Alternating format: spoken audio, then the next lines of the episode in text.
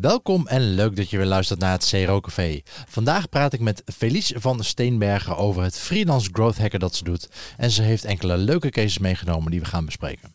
Ik ben Guido Jansen en welkom in het CRO Café, de podcast waarin ik een kijkje achter de schermen geef bij optimalisatieteams in Nederland en met hun specialisten praat over data en mensgedreven optimalisatie en het neerzetten van een cultuur van experimenteren en valideren.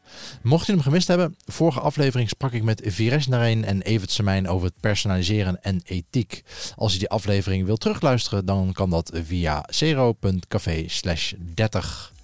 Deze aflevering van het CROKV wordt mede mogelijk gemaakt door onze partners Convert.com, Online Dialogue, Effective Experiments en Braingineers.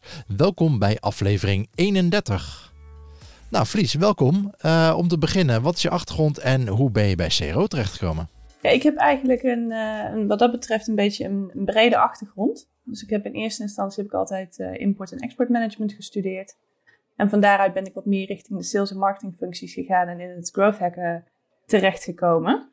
Um, dus daar heb ik me een aantal jaar geleden daar verder in ontwikkeld. Uh, ik heb onder andere de Growth Stripe Academy gedaan. Ik heb een aantal maanden bij een start-up gezeten uh, op het gebied van growth hacken.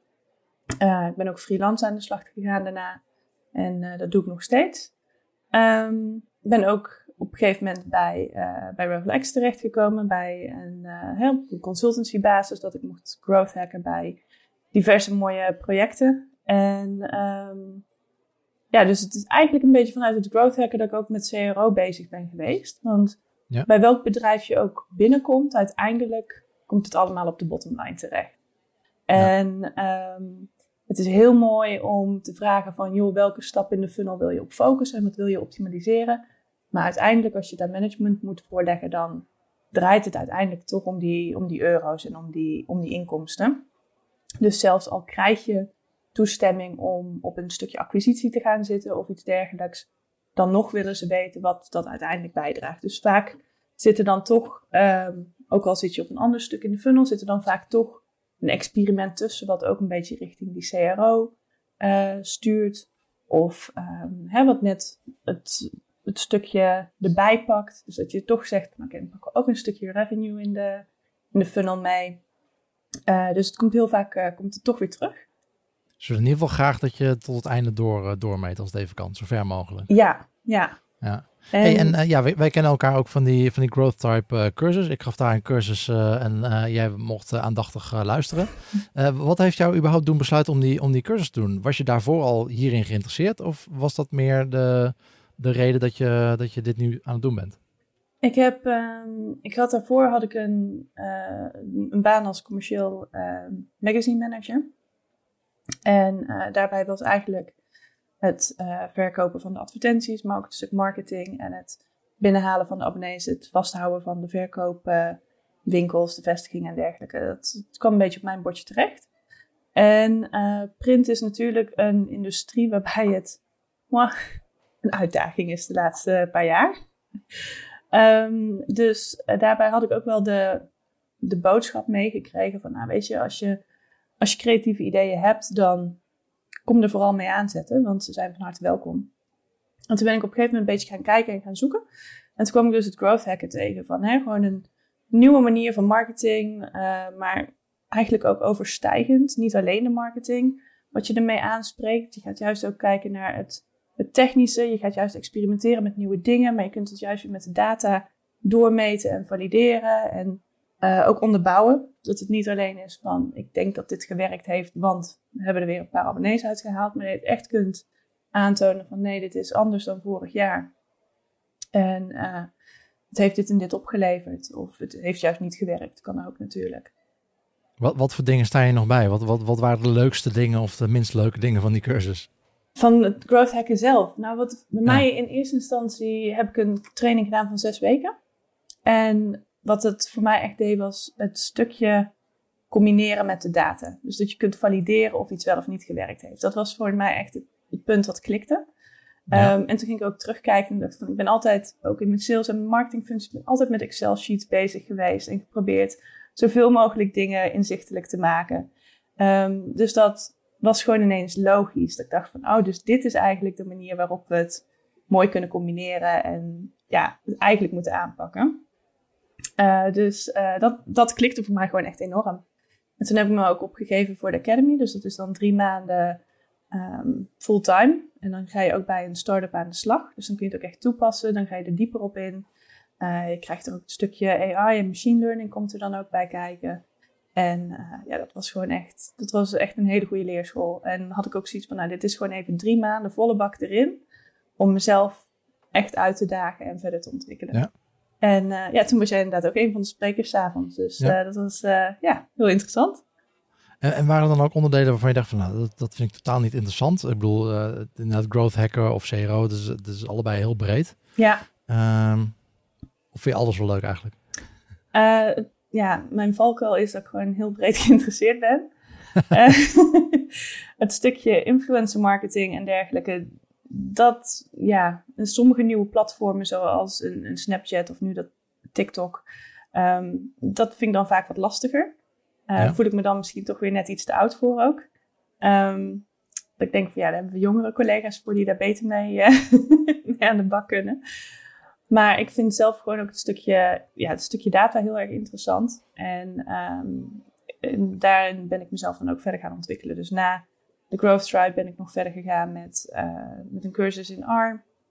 Dus om ook dat stukje data verder aan te pakken. Um, ik kon het machine learning stukje al een beetje toepassen. Als in, ik kon al overweg met tools zoals Data IQ en, en Microsoft Orange. Ik kon er al learnings uithalen. En dat heb ik ook zeker gedaan. Maar ik wist niet precies hoe het gecodeerd werd en wat er precies achter de schermen gebeurde. Dus daarom had ik zoiets van, nou dan wil ik dat toch ook gaan leren. Um, dus toen ben ik met R aan de slag gegaan en uh, ik ga binnenkort ook met Python aan de slag, want waarom ook niet? Uh, nieuwe uitdaging. Waarom niet? Ja. en, uh, maar ja, eerst moet ik eventjes focussen, want ik ben net van baan veranderd. Dus ik moet eerst even in mijn nieuwe rol terechtkomen en dan kan ik weer even ja, een nieuwe cursus oppakken. Vertel, want wat doe je nu? Ja, nou, ik ben een paar weken geleden naar Wenen verhuisd. Dus ik zit hier ook echt net. Um, en ik heb eigenlijk um, de. Ja, ik heb eigenlijk via LinkedIn een uh, bericht gekregen op een gegeven moment. met de vraag of dat ik hier binnen een agency een team van SEO-specialisten zou willen managen.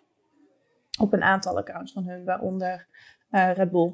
Dus daarmee heb ik ook weer even een stukje internationale uitdaging die ik gewoon de laatste paar jaren een beetje miste. Want ik had een hele leuke en mooie klantwerk mee mocht werken. Maar ja, ik heb, een, ik heb in eerste instantie import en export management gestudeerd en international business. En ik miste gewoon die internationale uitdaging. En hierbij mag ik dus ook weer de, een aantal internationale markten onder mijn vleugels nemen. En gewoon een team, echt, ja, ik heb een fantastisch team waar ik mee mag werken. Die weten hartstikke goed wat ze doen. Ik dacht dat ik basic SEO snapte. Nu denk ik echt dat ik helemaal niks meer weet, dus dan zit ik goed.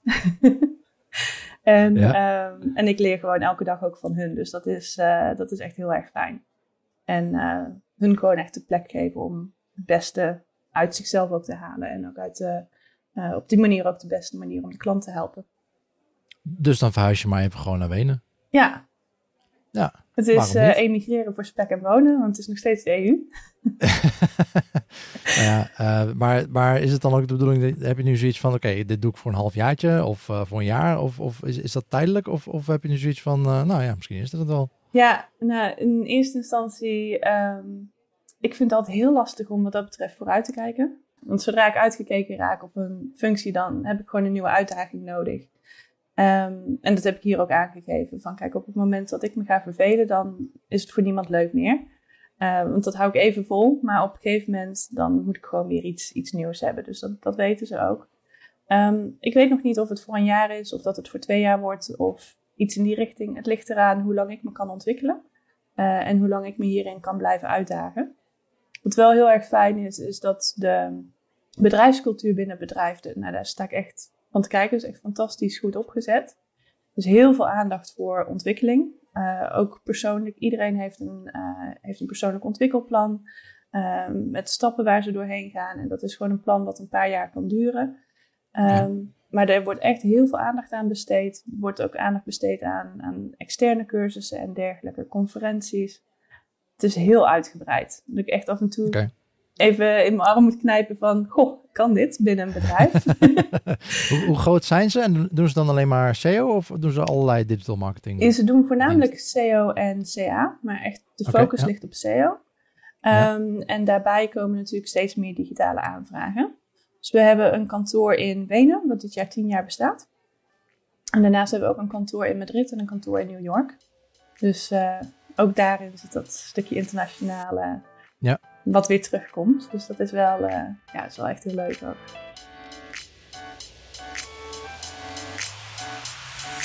Validation in every organization is de missie van Online Dialogue. Online Dialogue helpt haar klanten om betere en snellere beslissingen te nemen. Om dit te bereiken maakt Online Dialogue gebruik van data en psychologie in combinatie met bedrijfsadvies en verandermanagement. Samen met hun opdrachtgevers kijkt Online Dialogue naar sales funnels, customer journeys, klantgedrag en bedrijfscultuur om zo de conversieratio te verbeteren. Voor meer informatie ga je naar onlinedialogue.nl. Je zit er nou maar net natuurlijk ja. met er vast over nagedacht hoe je, hoe je growth hacking skills gaat toepassen op SEO. Ja, nou eigenlijk, uh, wat ik al zei, voor SEO hoef ik mijn team echt niks meer uit te leggen. Dus dat is, dat is echt een luxe positie wat dat betreft. Moeten ze ehm, jouw dingen uit gaan leggen? Dat doen ze ook. Ja. Ze geven me ook gewoon huiswerk van ga hier maar mee oefenen. Dus dat is, uh, dat is al heel erg fijn. Maar uh, wat hun ook als toegevoegde waarde zien is uh, juist die growth hacking mindset zeg maar mee te nemen. Uh, want daardoor kunnen we onze klant ook een stuk beter adviseren. Dus als een klant vraagt hoe moeten we deze pagina op basis van SEO optimaliseren, dan vraagt mijn collega kan jij even meekijken, wat zou jij doen? Uh, nou, en ik kijk er als growth hacker natuurlijk heel anders naar dan wat voor type titel of metatekst of wat dan ook. Ik kijk meer vanuit een gebruikersperspectief. Uh, en hoe zou de gebruiker dit gebruiken? En dan zit ik continu, ja, maar dit is niet gevalideerd. Maar ik denk, of hè, ik neem aan dat dit en dat en zo en zo. Um, dus daarmee kunnen we ook de klant weer een stuk beter adviseren. En ook het stukje met, uh, op het gebied van data. En uh, nou ja, ik zit er nog niet helemaal in de algoritmes, maar dat is natuurlijk wel een element wat steeds belangrijker wordt, ook binnen de SEO. Dus ook die kant op is er nog genoeg ontwikkeling mogelijk binnen het bedrijf. En is er ook nog uh, ja, genoeg op te pakken. Dus er zijn nog wel een aantal uitdagingen, gelukkig. Gelukkig. Anders had, je, anders had, je, niks te doen natuurlijk. Nee, anders was ik volgende week alweer teruggekomen. Ja, precies. Nou, dus je zit er nog wel even. Heel goed. Ja. Hey, en uh, uh, ja, je hebt wat, wat cases meegenomen of, of projecten meegenomen die, uh, die je gedaan hebt voorheen. Ja. Um, in, in de growth hacking hoek. ja, laten we met de eerste beginnen. Uh, Seeds to Meet, wat heb je daar gedaan? Ja, ik heb bij uh, Seeds to Meet heb ik, als freelancer op een gegeven moment gezeten. Het was echt een fantastisch leuke partij ook om mee aan de slag te gaan staan heel erg open ook voor de datagedreven aanpak. Um, ik heb op een gegeven moment als, uh, vind ik zelf een van de belangrijkste, um, ja, wat ik zelf een van de belangrijkste projecten vind die ik daar heb opgepakt, is uh, het stukje churn prediction. Dus het stukje annuleringen op een boekingssysteem. Wat ik daarmee heb gedaan is, ik heb in eerste instantie hun data genomen. in eerste instantie een, subset van de data genomen om te laten zien wat van plan was en wat er mogelijk was. Want hè, je zit natuurlijk ook intern stakeholder management. Um, Dus wat ik heb gedaan op basis van de data ben ik met uh, Data IQ aan de slag gegaan. Uh, heb ik een aantal churn prediction modellen daar, uh, daar doorheen gehaald. Dus om te kijken of ik kon voorspellen aan de hand van de historische data welke boeking geannuleerd zou worden en welke door zou gaan. En vervolgens heb ik gekeken bij de boekingen die dan geannuleerd werden, uh, wat nu de belangrijkste indicatoren waren dat het zou annuleren. Dus daar kwam bijvoorbeeld als een van de learnings kwam daaruit dat een boeking die meer dan 258 dagen van tevoren werd gemaakt, werd eigenlijk altijd geannuleerd. Nou ja, dan heb je al een vrij snelle uh, optimalisatie slash experiment te pakken. Laten we gewoon eens even die kalender begrenzen en kijken of we dat uh, daardoor kunnen, um, ja, kunnen minimaliseren. Uh, dus die learnings die hebben we dan vervolgens gebruikt om aan te geven van kijk, dit zijn de stappen waarop we gewoon moeten kijken of we kunnen verbeteren of dat we eventueel met nudges kunnen gaan werken of iets in die richting. En dat verschilt natuurlijk per stap en wat daaruit komt.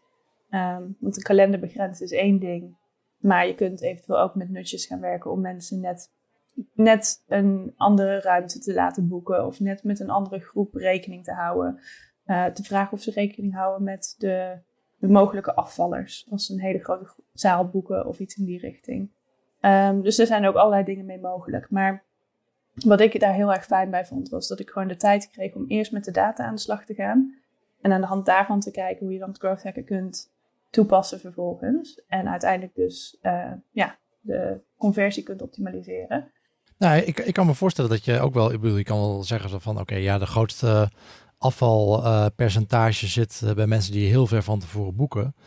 Uh, maar als dat percentage, als, als daarvan 50% opzegt uh, van tevoren, en dat wil zeggen dat toch nog 50% wel gaat boeken, die, die boekingen gaan gewoon door. Ja. Die wil je niet per se blokken natuurlijk. Nee, zeker. Dus het, hè, op het moment dat het natuurlijk 50-50 is, dan, dan ga je het niet direct meteen uitzetten. Je pakt eerst het laaghangende fruit, zeg maar.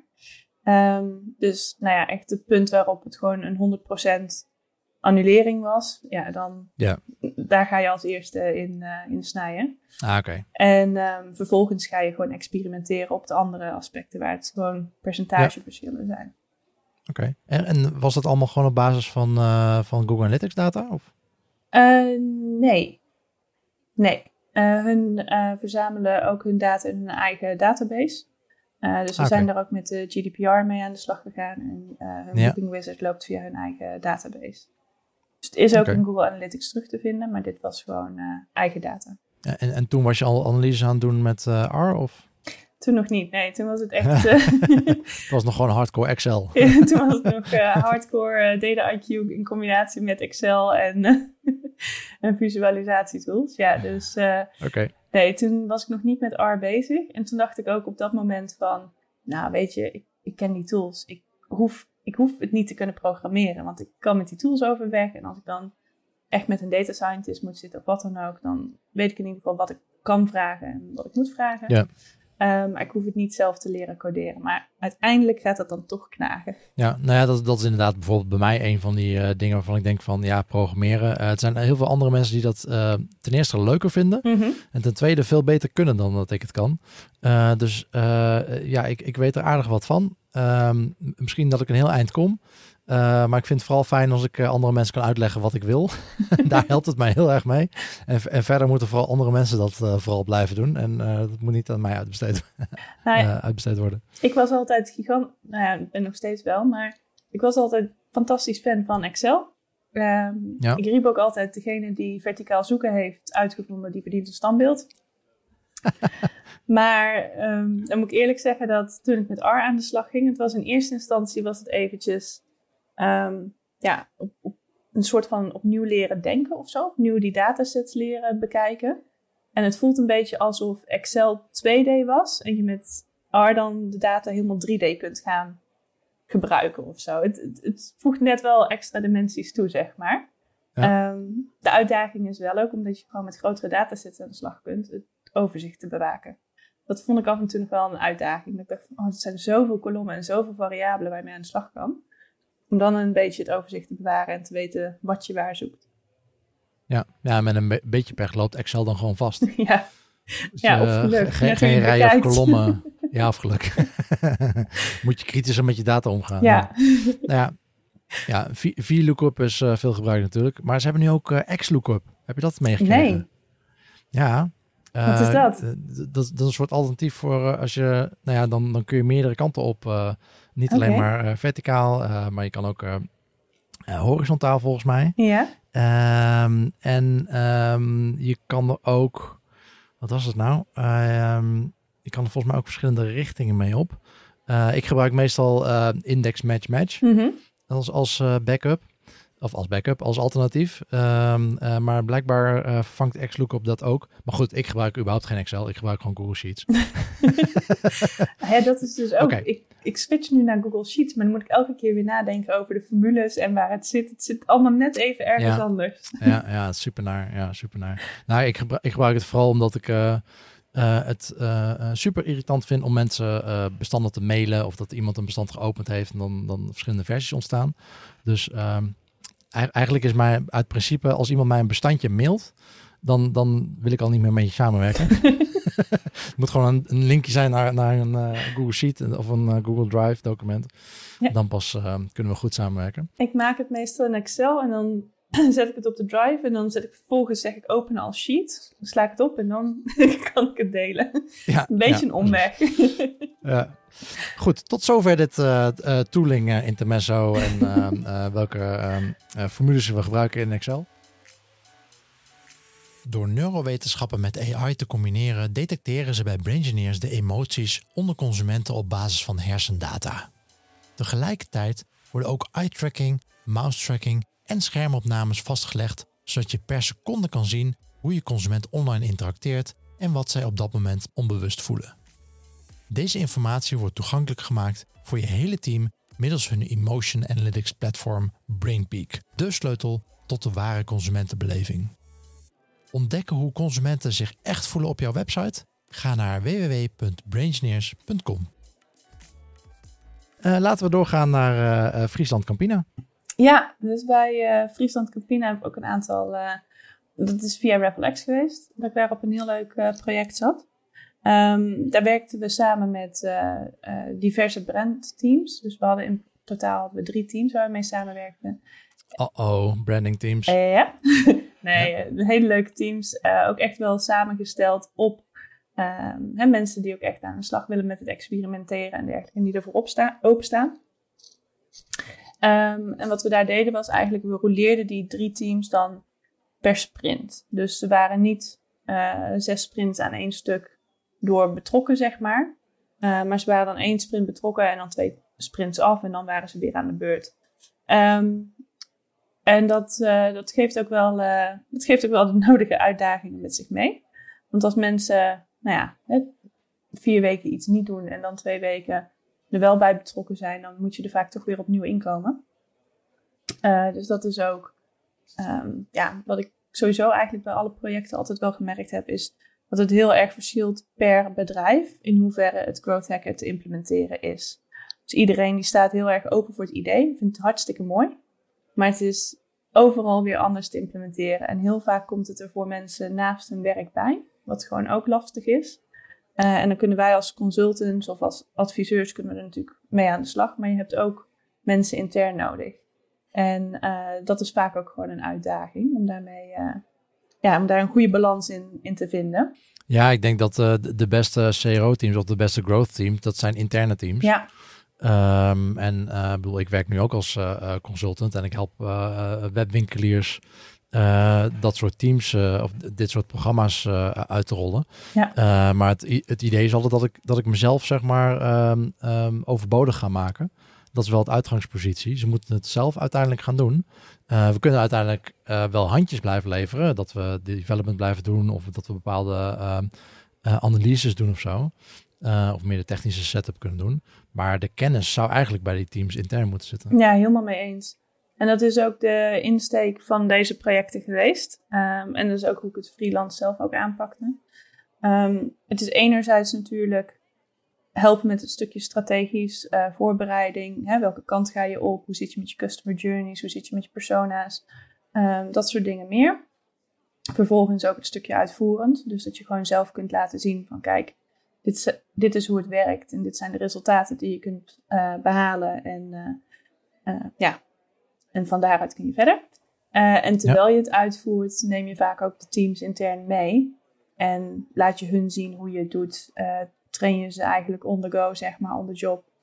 betrek je ze er al zoveel mogelijk bij. En is het in eerste instantie echt het overbrengen van de mindset. En uiteindelijk ook de skills en de tools Um, want laten we eerlijk zijn, iedereen kan een tool googlen en uiteindelijk de uitleg wel ergens vinden.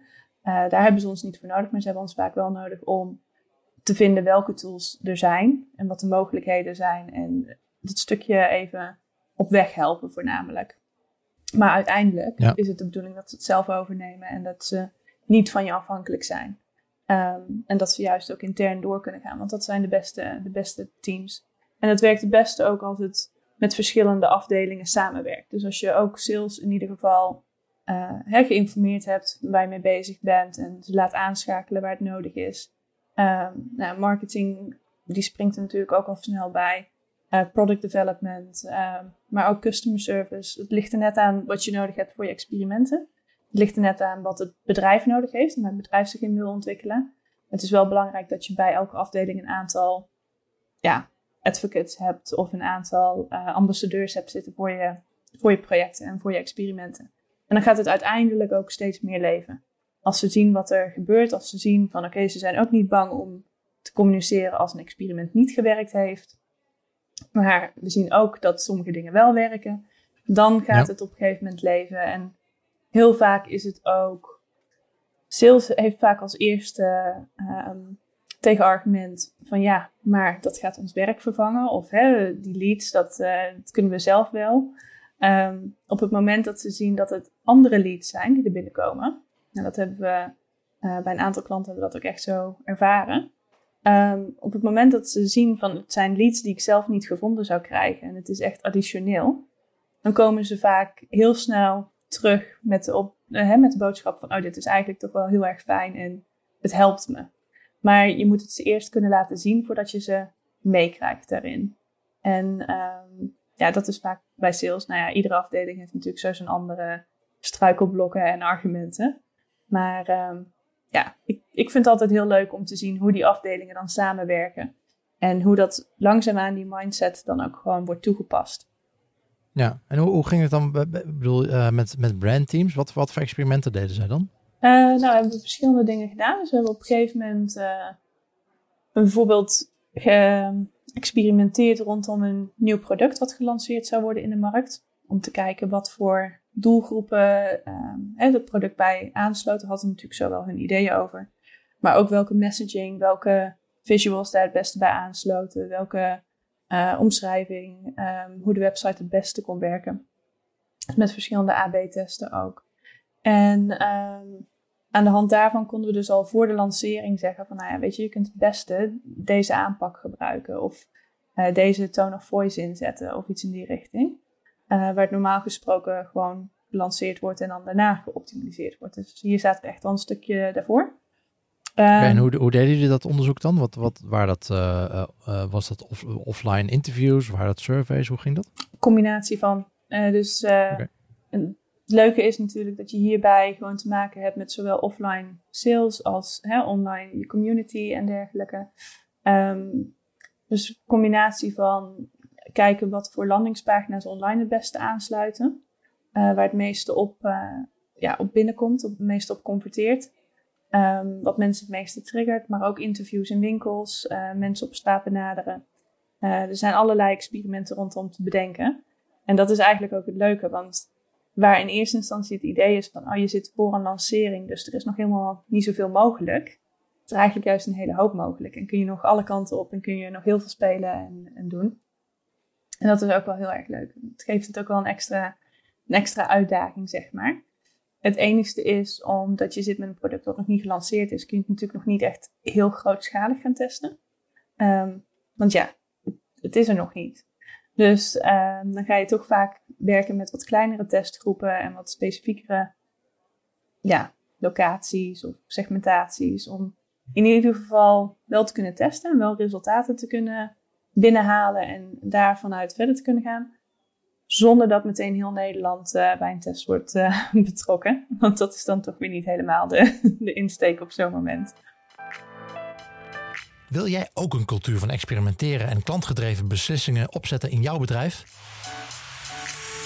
Dit is niet iets wat vanzelf gebeurt. Het begint met het neerzetten van een betrouwbaar proces waarmee je experimenten in de gaten kan houden, kennis kan delen en waarmee je iedereen binnen je bedrijf op de hoogte kan houden van de voortgang en de resultaten. Effective Experiments is het CRO-succesplatform waarin je al je gebruikersonderzoek, experimenten en rapporten kan vastleggen op één centrale plek. Start vandaag nog met het bouwen aan jouw optimalisatiecultuur met Effective Experiments. Een demo aanvragen doe je via www.effectiveexperiments.com. Ja, je hebt nog twee cases. Uh, heel Nederland in bloei. Ja, heel Nederland in bloei. Dat is een hele leuke, hele leuke actie geweest waar we mee aan de slag zijn gegaan. Um, is het toevallig iets met bloemen? nee. Denk je? Ik, het is een gokje. ja? Um, ja, nou we hadden... Um, en dat was een samenwerking tussen twee klanten waar we, waar we mee werkten. Um, onder andere voor natuurmonumenten, dat we aan het kijken waren of we leads konden genereren. En een lead was in dit geval iemand die dus een gratis pakket wilde bloemen aanvraagt. Of een aanvraag deed voor een gratis pakket wilde bloemen. Waarmee ze een vierkante meter wilde bloemen kunnen zaaien. Nou, hartstikke leuk natuurlijk. En ehm, een hele mooie actie ook. En onze opdracht was daarbij om ja, zoveel mogelijk pakketten aangevraagd te krijgen. Uh, dus wat we hebben gedaan is, we hebben eigenlijk twee dingen getest. We hebben aan de ene kant de term crowdblooming getest. En aan de andere kant heel Nederland in bloei. Uh, om te kijken wat het beste aansloeg eigenlijk.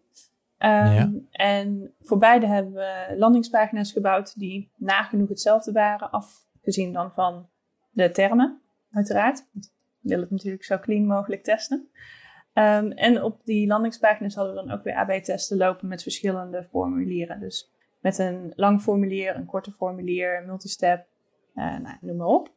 Om te zien wat, nu het mes, uh, wat nu de meeste conversie uh, binnenhaalt. En waar de meeste aanvragen uit, uit binnenkwamen. Nou, dat was, ik vond het een heel erg leuk experiment. Um, want we konden gewoon even helemaal los en even helemaal sandbox omgeving, even iets, iets bouwen en, uh, en aan de slag. Um, en we hadden binnen anderhalve dag tijd dat het live stond, hadden we, was het al door binnen de anderhalve dag dat het live stond, was het al door verschillende lokale media al opgepakt. Beide gevallen, maar nou ja, heel Nederland in bloei, die sprong daar net iets, uh, iets hoger bovenuit. Um, en binnen die anderhalve dag, of na die anderhalve dag, toen we de resultaten gingen presenteren ook, um, kregen we toch wel even de vraag om het experiment tijdelijk uit te zetten, gezien het ook nog intern opgevolgd moet worden. En ja. dus toen hebben we het even gepauzeerd en uh, is het later is, het weer, uh, is de succesformule is daar weer aangezet. Maar dat, was wel, uh, ja, dat was wel heel erg leuk. En vooral ook omdat je dan werkt met een organisatie die zegt van, nou weet je, het, het zijn dusdanige resultaten. Daar kunnen we echt iets mee. En daar moeten we ook mee aan de slag. Uh, maar we moeten wel even intern ook even zorgen dat alles erop op aangesloten wordt. En, en dat doen we ook graag. Die discussie gaan we ook graag aan.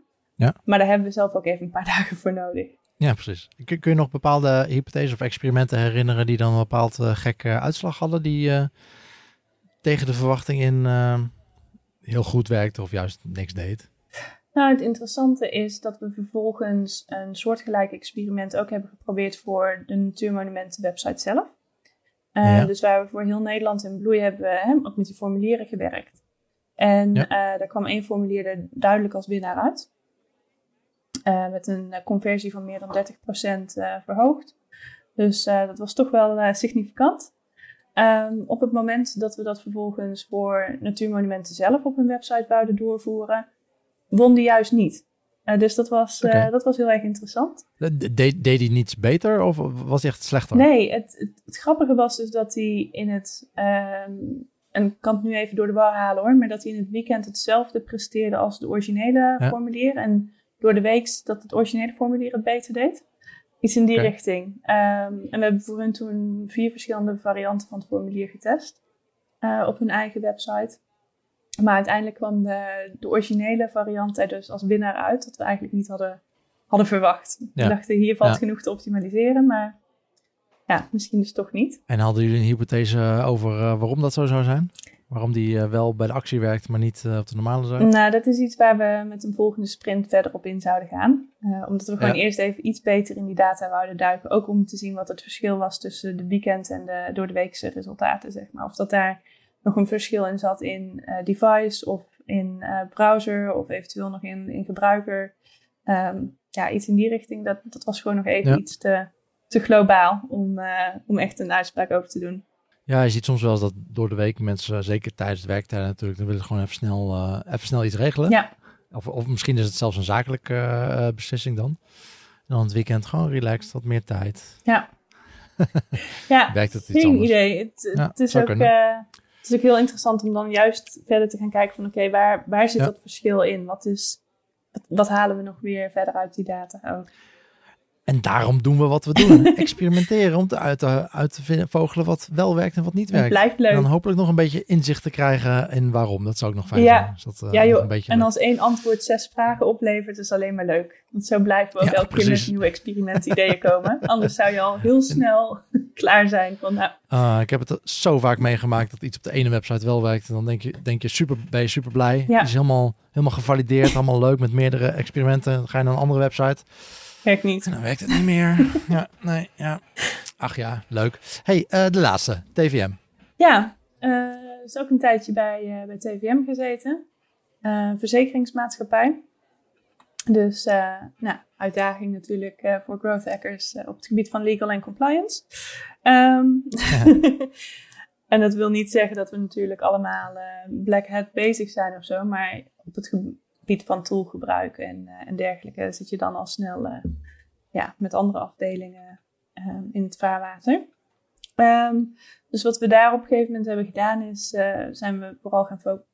Dus wat we uiteindelijk daar hebben gedaan is dat we meer zijn gaan focussen op de MVP's. Dus op het lanceren van een aantal nieuwe producten. En daarbij zijn we, hebben we ons vooral gericht op eh, eigen rijders. Dus dat zijn freelance vrachtwagenchauffeurs.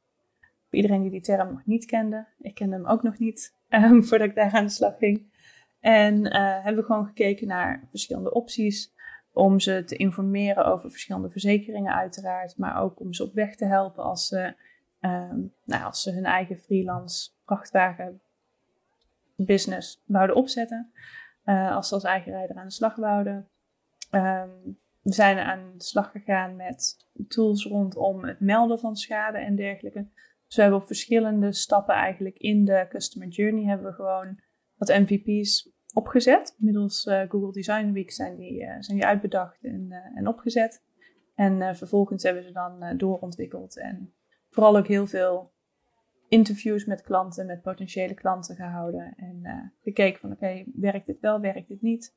Welke versie heeft je voorkeur? Dat soort dingen. Dus echt, echt terug naar de klant en echt interviews. En ja, vragen of ze door de tool heen willen, wat ze, wat ze zien wat ze opvalt, of het wel of niet lukt. Noem maar op. En vervolgens met die feedback aan de slag om het verder door te ontwikkelen. Ja, dus vooral offline bezig geweest. Ja, ja dus wel online tools vaak gemaakt, maar die dan Mhm. eh, veel offline getest of via een Ja. Skype call of iets dergelijks. Ehm, Precies. maar wel inderdaad gewoon echt de gebruikers er ja, gebruik van laten maken. En gewoon echt klantinterviews, die waren daarbij heel erg belangrijk. En ook heel erg Ja. leuk om af te nemen natuurlijk. Precies. hey, we hebben het net al over, eh, over wat verschillende eh, skills gehad die je als eh, growth hacker moet hebben.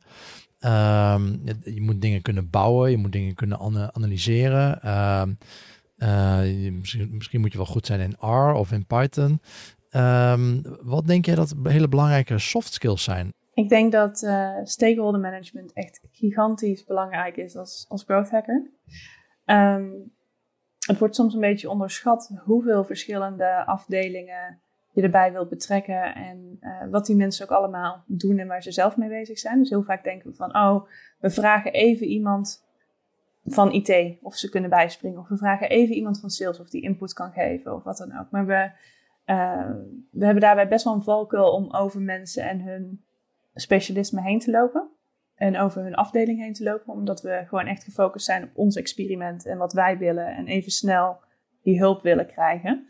Ehm, dus ik denk dat het heel erg belangrijk is om je gewoon ook in te kunnen leven in de andere afdelingen en wat hun nodig hebben. En op het moment dat we intern ook andere afdelingen kunnen helpen, dan gaan hun ook het growth hacken als iets positiefs ervaren en als iets positiefs zien. En dan wordt die samenwerking tussen afdelingen uiteindelijk ook een stuk belangrijker. Um, dus enerzijds is dat met de afdelingen, anderzijds heb je natuurlijk met de managers te maken, je hebt met het uh, nou ja, met C-level management te maken, uh, je zit met je opdrachtgevers. Dus je bent eigenlijk, ben je uh, continu heel veel mensen, probeer je tevreden te houden. Um, en tegelijkertijd probeer je natuurlijk gewoon door te gaan met je experimenten en resultaten te laten zien. En of die positief zijn of negatief, als je het kunt onderbouwen, dan kom je vaak een heel eind. Um, maar ik denk dat we soms ja, onderschatten wat we vragen van andere afdelingen. Zeker als we net binnenkomen op een nieuwe opdracht of net nieuw starten met een project. En wat ik denk dat we daarnaast ook nog wel eens onderschatten, is op het moment dat we teams aan het uh, begeleiden en aan het opbouwen zijn. Dus echt growth teams aan het implementeren zijn of hè, mhm. mensen intern dat growth hacker willen meegeven. Dan vergeten we heel vaak dat het iets is wat wij misschien heel erg vaak doen en waar wij misschien makkelijk over nadenken. Maar voor hun is het allemaal nieuw en spannend. En het is allemaal uh, in eerste instantie out of their comfort zone. En ook daar lopen we soms nog iets te makkelijk overheen. Omdat we gewend zijn van hè, we moeten zoveel mogelijk experimenten zo snel mogelijk live zetten. En dat we dan soms mensen nog wel eens vergeten. Dat we dan soms gewoon vergeten van, maar wacht even, deze persoon heeft gewoon een dag lang in Unbounce gewerkt, de tool eigen gemaakt en een website gebouwd. En ja, misschien kan die landingspagina net wat beter en misschien kunnen we daar nog mee helpen. Maar dat wil niet zeggen dat we het zomaar eventjes moeten gaan fixen en moeten gaan doen zonder die persoon daarin mee te nemen. Ehm, dus ik denk dat we daarin ook een stukje menselijkheid nog kunnen, kunnen gebruiken. En ehm, dat we dat soms gewoon ook even vergeten. Dat we gewoon echt even erbij stil moeten staan van kijk, dus voor ons is het misschien gesneden koek. En we hebben misschien een aantal standaard experimenten waar we snel op terugvallen of die we snel kunnen toepassen en implementeren bij verschillende klanten. Maar voor hun is het allemaal nieuw. En voor hen is het een nieuwe mindset, het is een nieuwe tooling, het is een nieuwe manier van werken. Het komt naast hun werk er nog eens bij. Ehm, dus daar moeten we soms ook gewoon iets meer geduld in opbrengen en ze gewoon iets meer daarin meenemen, zodat ze het uiteindelijk zelf beter op kunnen pakken en uiteindelijk sneller ook zelf aan de slag kunnen daarin. Dus het is een beetje uh, ja, uh, verwachtingsmanagement naar de stakeholders toe. Ja. Um, en uh, voor het team waarmee je daadwerkelijk gaat samenwerken, Um, ja, eigenlijk change management. Dat ze, dat ze toch iets anders hun werk moeten gaan doen. Ja. Dat ze daar op een andere manier naar moeten gaan kijken.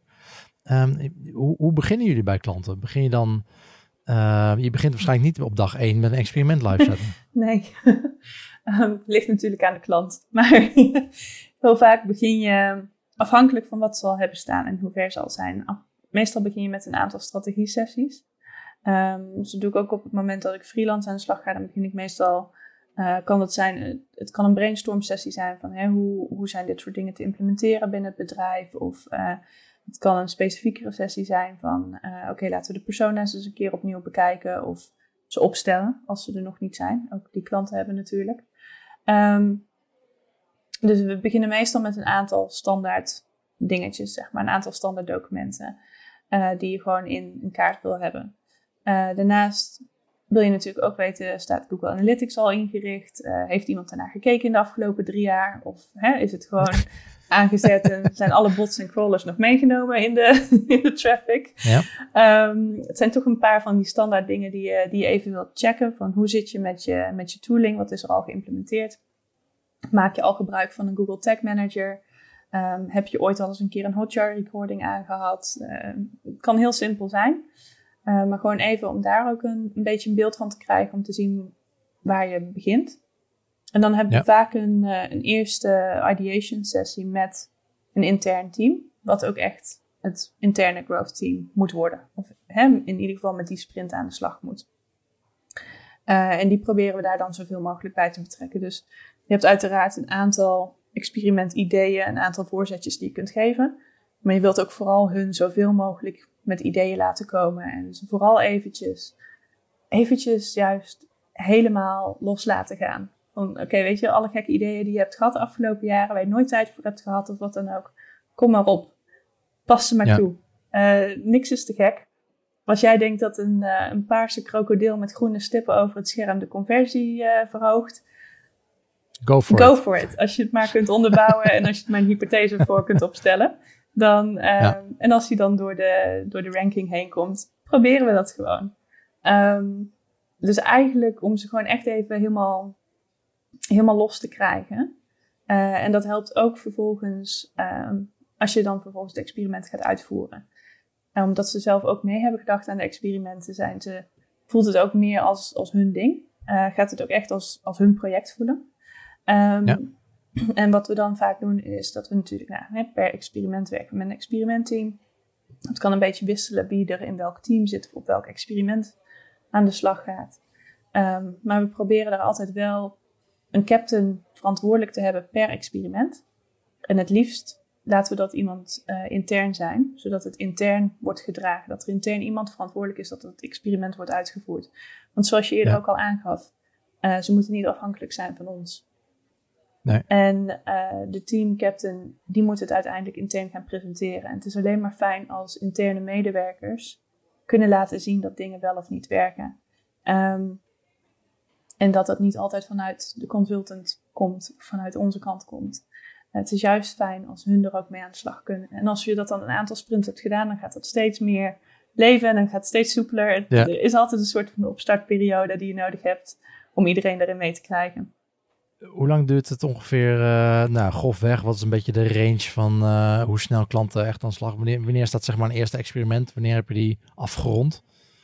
Hoe lang de eerste sprint duurt of wanneer je door nou alles ja, wanneer, wanneer, Nou ja, wanneer heb je zeg maar de eerste resultaten van een experiment uh, binnen? Hoe lang duurt dat voordat je dat, nou dan heb je dus al die strategie sessies gehad. Ja. Hoe, lang duurt zo'n aanloopperiode? Het, nou, op het moment dat we met een sprint aan de slag gaan, dan gaan we ook echt wel meteen met een sprint aan de slag.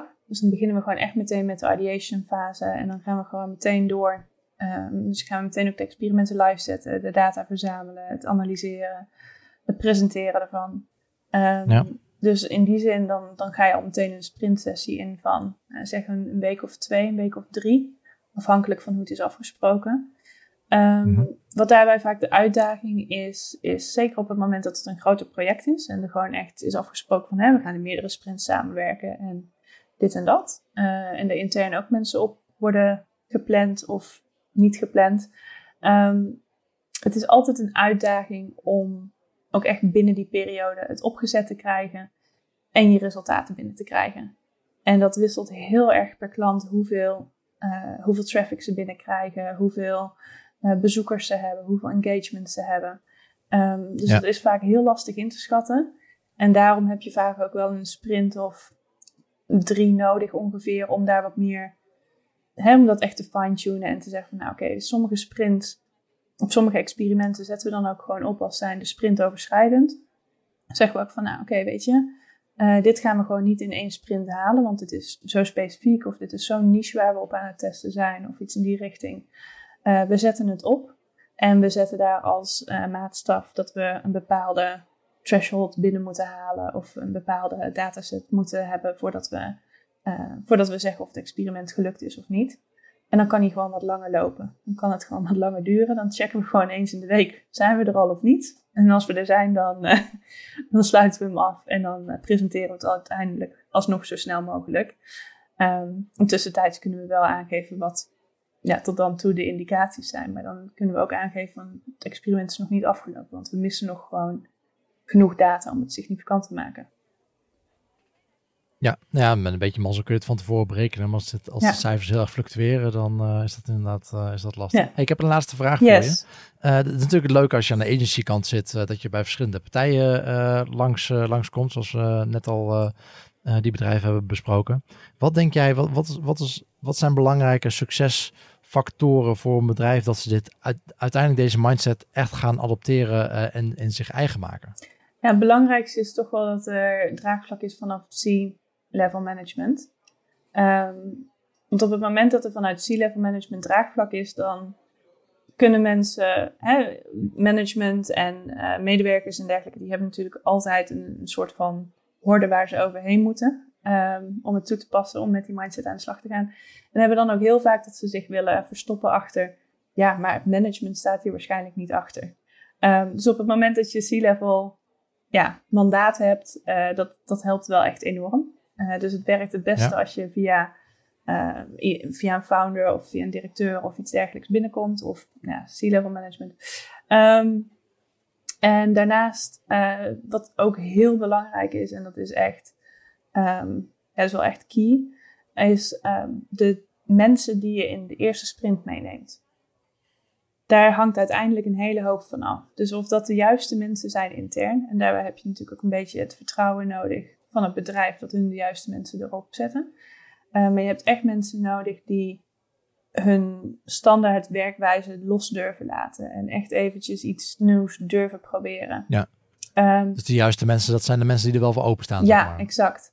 Want op het moment dat je een eerste sprint doet met mensen die heel erg vastbijten aan hun gebruikelijke werkwijze, aan hun gebruikelijke tools, aan vastzitten in de manier waarop de website is opgezet en systemen die daarop draaien. Ehm, en niet met het idee aan de slag willen om een sandbox-omgeving te gebruiken of iets dergelijks, want mm allerlei argumenten, allerlei redenen. Dan wordt het al heel lastig om het ook echt tot een, tot een succes te brengen. En ehm, dus ja, ik zou zeggen, het mandaat vanuit, uh, vanuit management en daarnaast ook de juiste mensen, de juiste mindset op je eerste sprint te hebben. Want als uiteindelijk die eerste sprints goed lopen en een succes zijn, en dat werkt alleen met de juiste mensen, uh, dan komt de rest van het bedrijf uiteindelijk ook wel om de hoek kijken. En dan krijg je meer interesse en dan krijg je meer mensen makkelijker mee. Heb jij interesse in geavanceerde optimalisatietips? Of ben je binnen je bedrijf een conversieoptimalisatieproces aan het opzetten of verbeteren? Convert.com is de organisatie achter Convert Experiences, de privacy-georiënteerde AB-testing tool die dit allemaal een stuk makkelijker maakt. Daarnaast hebben ze nu Convert Launch, een nieuwe service als aanvulling op je AB-testing software dat jou de ondersteuning geeft van een gecertificeerd conversiebureau. Denk aan extra training, opzetten van een interne hypothese en prioritering en hulp bij experimenteren. Voor meer informatie hierover ga je naar convert.com/launch.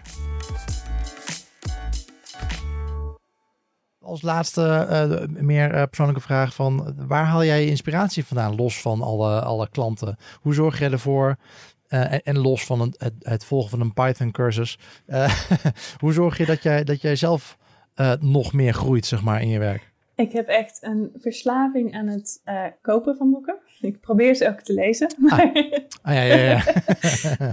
ja. Dus mijn, mijn geheime verslaving is Book Depository. Dus daar kun je ja, nou, boeken blijven bestellen. Dat is echt gevaarlijk. Ehm, en daarnaast uh, doe ik ook graag heel veel online cursussen. Dus ik ben heel gevoelig voor de nieuwste dit en dat en zus en zo. Um, okay. Maar dan vooral op het gebied van tools die ik nog niet ken. Dus, okay. zijn het met tutorials-achtige... Ja, ja. Dus echt, nou ja, zoals bijvoorbeeld een Python, wat ik dan nog niet ken. Van oké, ja. een nieuwe cursus, maar dan ook vaak wel met een invalshoek dat ik het ook kan toepassen. Dus de R-cursus die ik bijvoorbeeld heb, gedaan, is wel R voor Business Analysis. Uh, ik ga dan geen R doen om uh, plaatjes van hondjes te kunnen vergelijken met plaatjes van koekjes of zo, zeg maar. dat soort dingen. Dat is wel een goede trouwens. ja. ja, ja? ik kan het alleen iets minder goed toepassen. ja, precies. Um, dus um, ja, ik het komt wel eens voor dat ik me onrustig voel, omdat ik dus een nieuwe uitdaging nodig heb. En dat ik dan iets van acht nieuwe cursussen tegelijkertijd ga starten. En daarna een week of drie achterkom dat dat toch niet helemaal realistisch en haalbaar is. en dan moet gaan kiezen waar ik wel en niet mee doorga.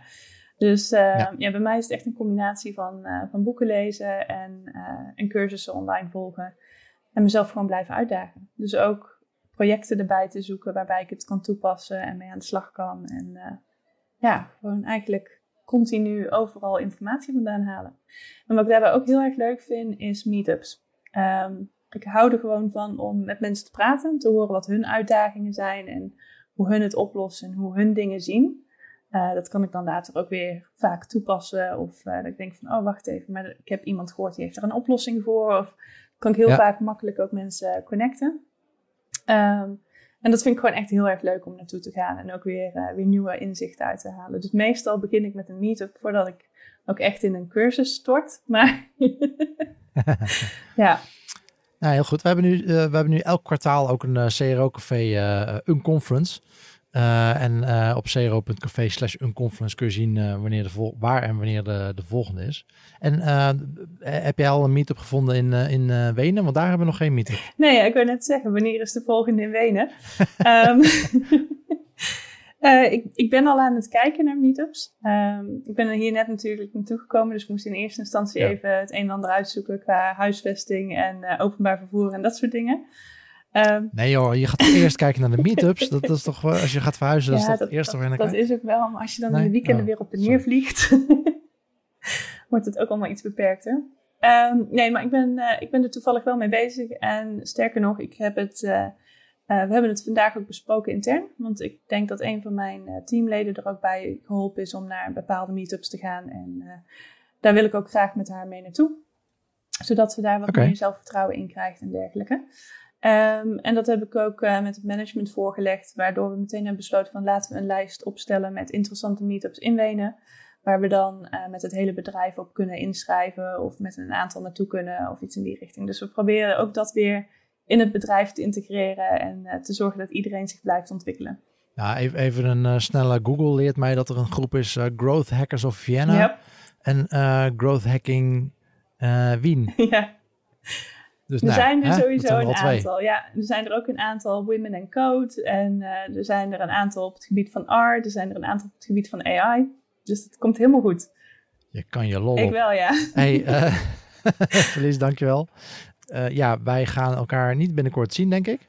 Ik vrees het uh, niet. Maar mocht je, je mocht je een keertje in Nederland... Uh, staat nog niet op mijn agenda, maar mochten jullie nou een leuke meetup organiseren en sprekers zoeken, let me know. Ik zal het doorgeven. Hey, maar dan spreken we elkaar snel online weer een keertje. Yes. En dankjewel. Dankjewel. Doei. Bye bye. Zometeen ga ik je vertellen waar de volgende aflevering over gaat. Maar uiteraard heb je eerst nog de wekelijkse Neuronugget te goed. Philip Jordanov van Neurofight Academy deelt wekelijks één psychologisch principe uit hun trainingen met ons. En deze week hebben we het over reviews. Een goede review kan de laatste twijfels wegnemen bij bezoekers en is een krachtige conversietactiek. Negatieve, onduidelijke of incomplete reviews zorgen daarentegen voor een averechts effect. Daarnaast is de kans dat een ontevreden klant een review achterlaat veel groter dan bij een tevreden klant. Hoe zorg je ervoor dat je overtuigende reviews krijgt en hoe zet je deze op een strategische manier in voor meer conversie? Dat bespreken we in deze Neuronugget. Waarom hebben reviews zo'n groot effect? Dat komt door het principe van social proof. Mensen zijn van nature geneigd om te vertrouwen op de acties en feedback van anderen bij het maken van een keuze. Het achterlaten van een review moet zo makkelijk mogelijk zijn. Daarnaast moeten bezoekers gemotiveerd worden om de review te schrijven. Een tevreden klant voelt zich meestal niet genoodzaakt om een review achter te laten. Het is dus belangrijk om een krachtige incentive te creëren. Een incentive is een psychologische tactiek die motivatie oproept. Door een korting aan te bieden op de volgende aankoop of door een prijs te verloten over de bezoekers die een review achterlaten, verhoog je de kans op positieve reviews. Thuisbezorgd bijvoorbeeld stuurt vaak een hapje extra mee met de boodschap Please Review op de deksel. Ook is het essentieel om de juiste vragen te stellen en de juiste structuur te bieden. Een goede template voor een overtuigende review is opgedeeld in pros, cons, een score en ruimte voor eventuele opmerkingen. Daarnaast is het belangrijk dat de bezoeker zo min mogelijk frictie ervaart bij het schrijven van de review. Door vragen te stellen als: Hoe gebruik je dit product? Of hoe voel je over dit product? Stuur je de bezoekers al in de juiste richting? Op Google Maps en TripAdvisor krijgen bezoekers die regelmatig een review achterlaten de status van local guide. Hierdoor worden de bezoekers niet alleen gemotiveerd om meer reviews achter te laten, maar worden hun reviews ook gezien als overtuigender. Het principe wat hier speelt is authority bias. Een boodschap die wordt gegeven door een autoriteit draagt meer overtuigingskracht mee en vergroot de kans op conversie. Tot slot is het belangrijk dat negatieve reviews niet worden weggelaten. Een product met enkel positieve reviews kan ongeloofwaardig overkomen. Wanneer minpunten geheel ontbreken in reviews, is de kans dan ook groot dat de bezoeker elders op zoek gaat naar deze informatie en de funnel dus verlaten. Dit staat ook wel bekend als de information bias. Dit zijn de takeaways over reviews die je moet onthouden. Met name tevreden klanten voelen vaak geen drang om een review achter te laten. Zorg er daarom voor dat je ze een goede incentive geeft, bijvoorbeeld korting bij een volgende aankoop, of een verloting van een prijs over de reviewers. Ook moet het zo makkelijk mogelijk zijn om een review achter te laten. Zorg dat de template van de review een duidelijke structuur heeft en dat je de juiste vragen stelt op het juiste moment. Door frequente reviewers te belonen met een expertstatus verhoog je de kans dat ze meer reviews achterlaten en worden hun reviews overtuigender. Tot slot is het belangrijk om negatieve reviews niet weg te laten. Zo verlaag je de kans dat de bezoekers elders op zoek gaan naar deze informatie en je funnel verlaten. Vind jij de Neuronuggets interessant? We horen graag welke onderwerpen de luisteraars van het CRO Café behandeld willen. Laat een suggestie achter op www.facebook.com slash groups slash en we bespreken jouw onderwerp in een van de volgende Neuronuggets. Tot dan. Dankjewel Philip voor je wekelijkse nudge en dit was de 31ste aflevering van het CRO Café met Felice van Steenbergen. Mocht je nu last minute nog denken, ik heb niks te doen op 8 oktober. Kom dan naar het tweede CRO Café, de Unconference in Utrecht. Leuk als je daarbij kan zijn. Meer info en het inschrijfformulier kun je vinden op cro.café slash unconference. Deelname is gratis, maar omdat de plekken beperkt zijn is inschrijven wel verplicht. Mocht je de podcast nu zo leuk vinden dat je zakelijk of privé partner van de podcast wil worden, dat kan. Voor meer info daarvoor ga je naar cro.café slash partner. En heb je feedback zodat ik ook deze podcast kan optimaliseren? Of ben je het helemaal niet eens met de gast van de week? Of heb je een tip voor ze? Laat dan je bericht achter in de CRO Café Facebook groep. Of gebruik het formulier op cro.café slash feedback. De volgende keer spreek ik met freelance CRO-specialist Maurice Beerthuizen over hoe je je als MKB'er met beperkte traffic, kennis en resources toch met CRO kan bezighouden. Tot dan en always be optimizing.